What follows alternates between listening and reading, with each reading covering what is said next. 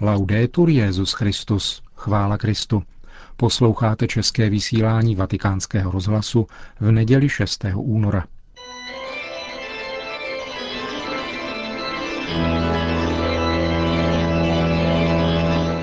Církev a svět.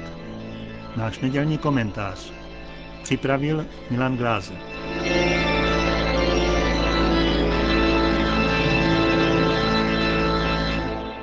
Evropským tiskem proběhla zpráva, která stojí za zamyšlení. Více než jedna třetina profesorů vyučujících na katolických teologických fakultách v německy mluvících zemích totiž podepsala manifest pod názvem Církev 2011 nezbytná změna. Podle signatářů musí být letošní rok časem změny pro církev, která prochází hlubokou vnitřní krizí, jež nemá obdoby. Řešení spatřují tito profesoři v zavedení následujících změn.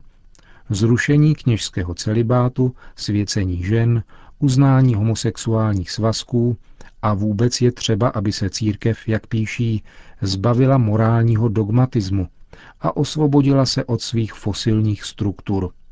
To prý vrátí církvi její věrohodnost. Není náhoda, že autoři manifestu se ozývají právě nyní, kdy se připravuje návštěva Benedikta XVI. v Německu. Nic nového pod sluncem, stará písnička, pokud jde o myšlenkový obsah a styl zmíněného manifestu, který na své signatáře prozrazuje jen jediné, že totiž zcela ztratili ze zřetele realitu života z víry. Spíše než stokrát omleté požadavky o něch 143 německy mluvících profesorů teologie, proto stojí za zmínku několik jiných pozoruhodných souvislostí. Vychází totiž najevo, že katolická teologie je patrně jediná disciplína, ve které lze dosáhnout akademických titulů a přitom ignorovat její principy i metodu. A nejen to. Ani takováto mizerná úroveň poznání podstaty katolické teologie není v případech zmíněných profesorů na překážku tomu, aby ji vyučovali na církevní půdě a pobírali za to mzdu. Toto zjištění samo o sobě není právě povzbudivé. Konstatuje ho však už v roce 1993 Jan Pavel II. v encyklice Veritatis Splendor. Obzvláště je třeba zdůraznit, čteme v této encyklice, nesoulad mezi tradiční církevní odpovědí a některými teologickými stanovisky, která se šíří i v seminářích a na teologických fakultách a týkají se na nejvýš důležitých otázek pro církev i pro křesťanský život podle víry a dokonce i pro samolidské soužití. Tolik Jan Pavel II. Na druhé straně však manifest německých teologů jasně ukazuje, že církev jako společenství víry dokáže takovouto situaci unést. Nežije z literárních pojednání těch, kteří úspěšně předstírají teologické vzdělání. Řadový věřící a praktikující účastník katolické liturgie se nijak neznepokojuje eskapádami těchto teologů, rozpoznatelných jen podle jejich akademického titulu. A ve svých modlitbách je objímá také. Byť ne vždycky dovede nalézt správný racionální argument na jejich světské mytologie. Ponechává jej v klidu i fakt, že tito takzvaní teologové se většinou těší nemalému mediálnímu věhlasu. Není na tom ostatně nic divného. Tento druh teologů totiž dovede velmi přesně vycítit, co od nich chce slyšet tento svět v osobě konkrétního žurnalisty či žurnalistky a umějí to pěkně říci. Hlavně na tom totiž stojí jejich věhlas a samozřejmě případné honoráře.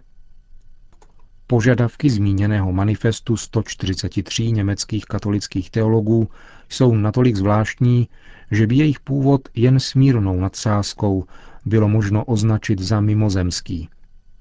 Bývají vznášeny víceméně cyklicky už po několik desetiletí, třeba že učitelský úřad církve již několikrát vysvětlil, že nejsou slučitelné s řádným a všeobecným učením víry.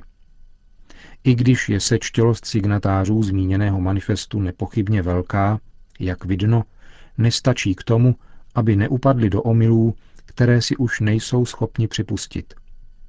Velmi totiž záleží na tom, co člověk čte. Z toho, co oni sami píší, vyplývá, že je to asi zejména produkce denního tisku a kvapného internetového spravodajství. Proto je jejich argumentace tak tristně povrchní a děravá.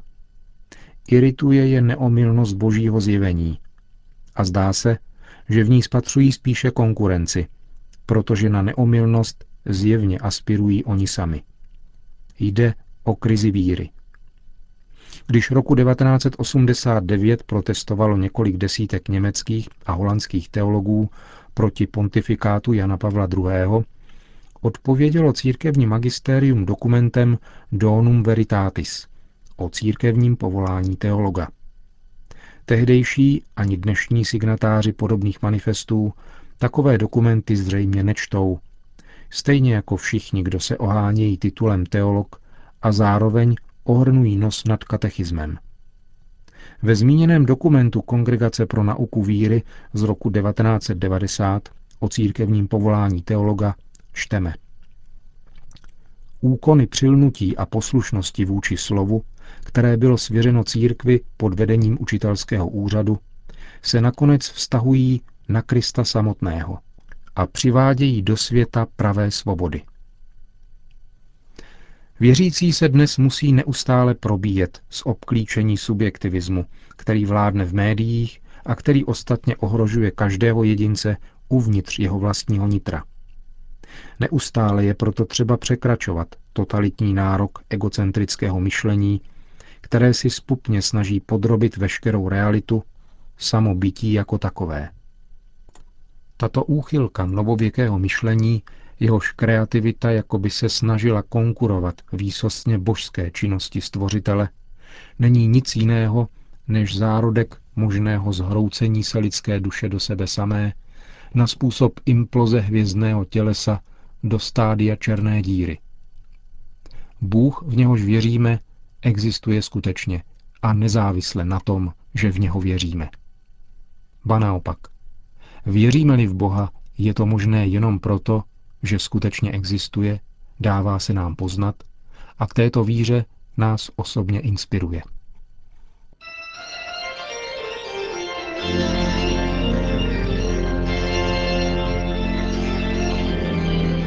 Slyšeli jste náš nedělní komentář Církev a svět.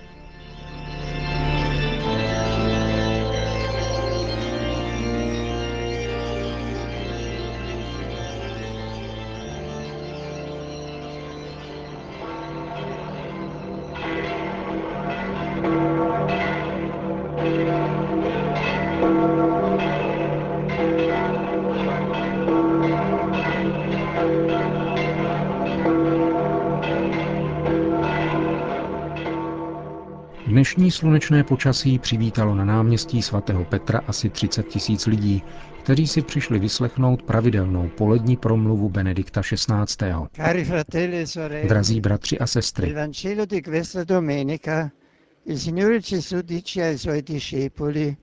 voi siete il sale della terra,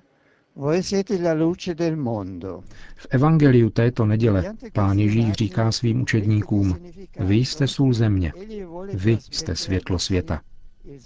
Prostřednictvím těchto významově bohatých obrazů jim chce podat smysl jejich poslání a jejich svědectví.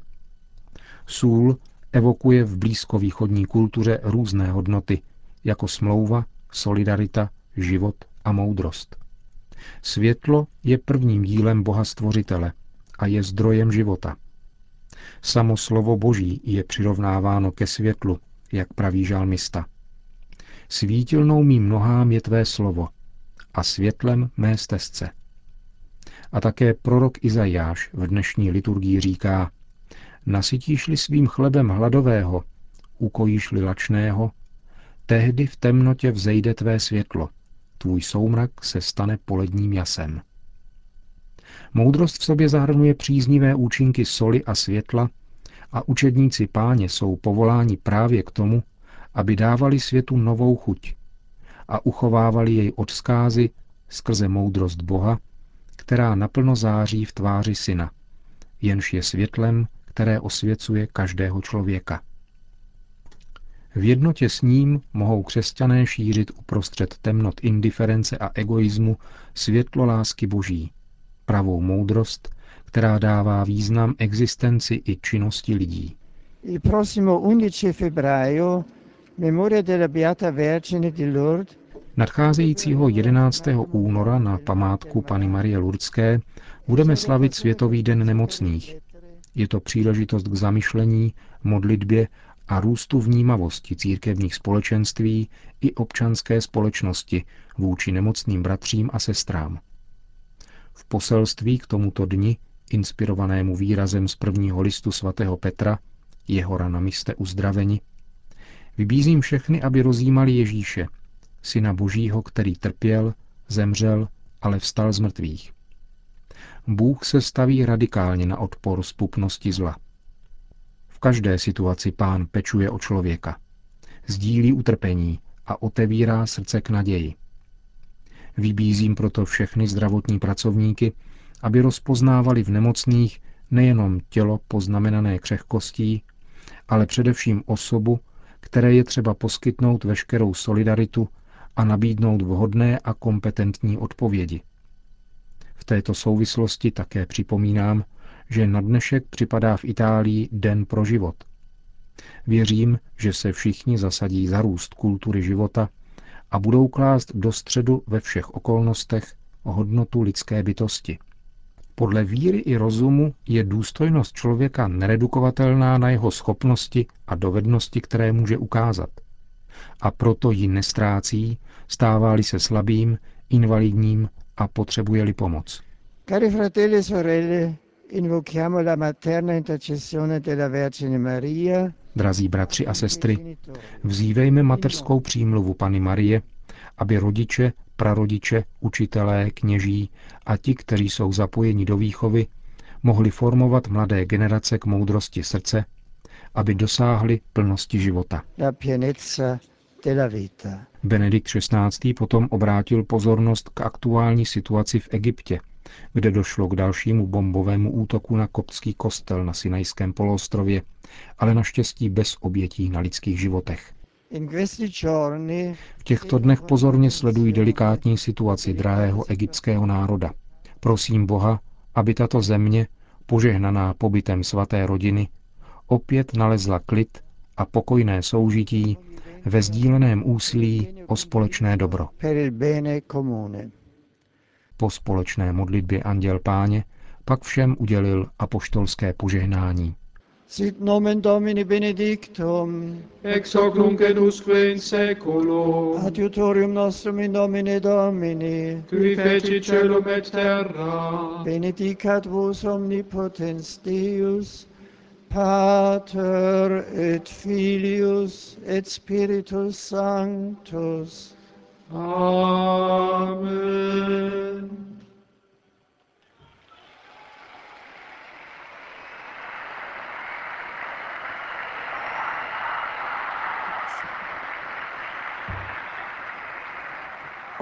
Končíme české vysílání vatikánského rozhlasu. Chvála Kristu, laudetur Jezus Christus.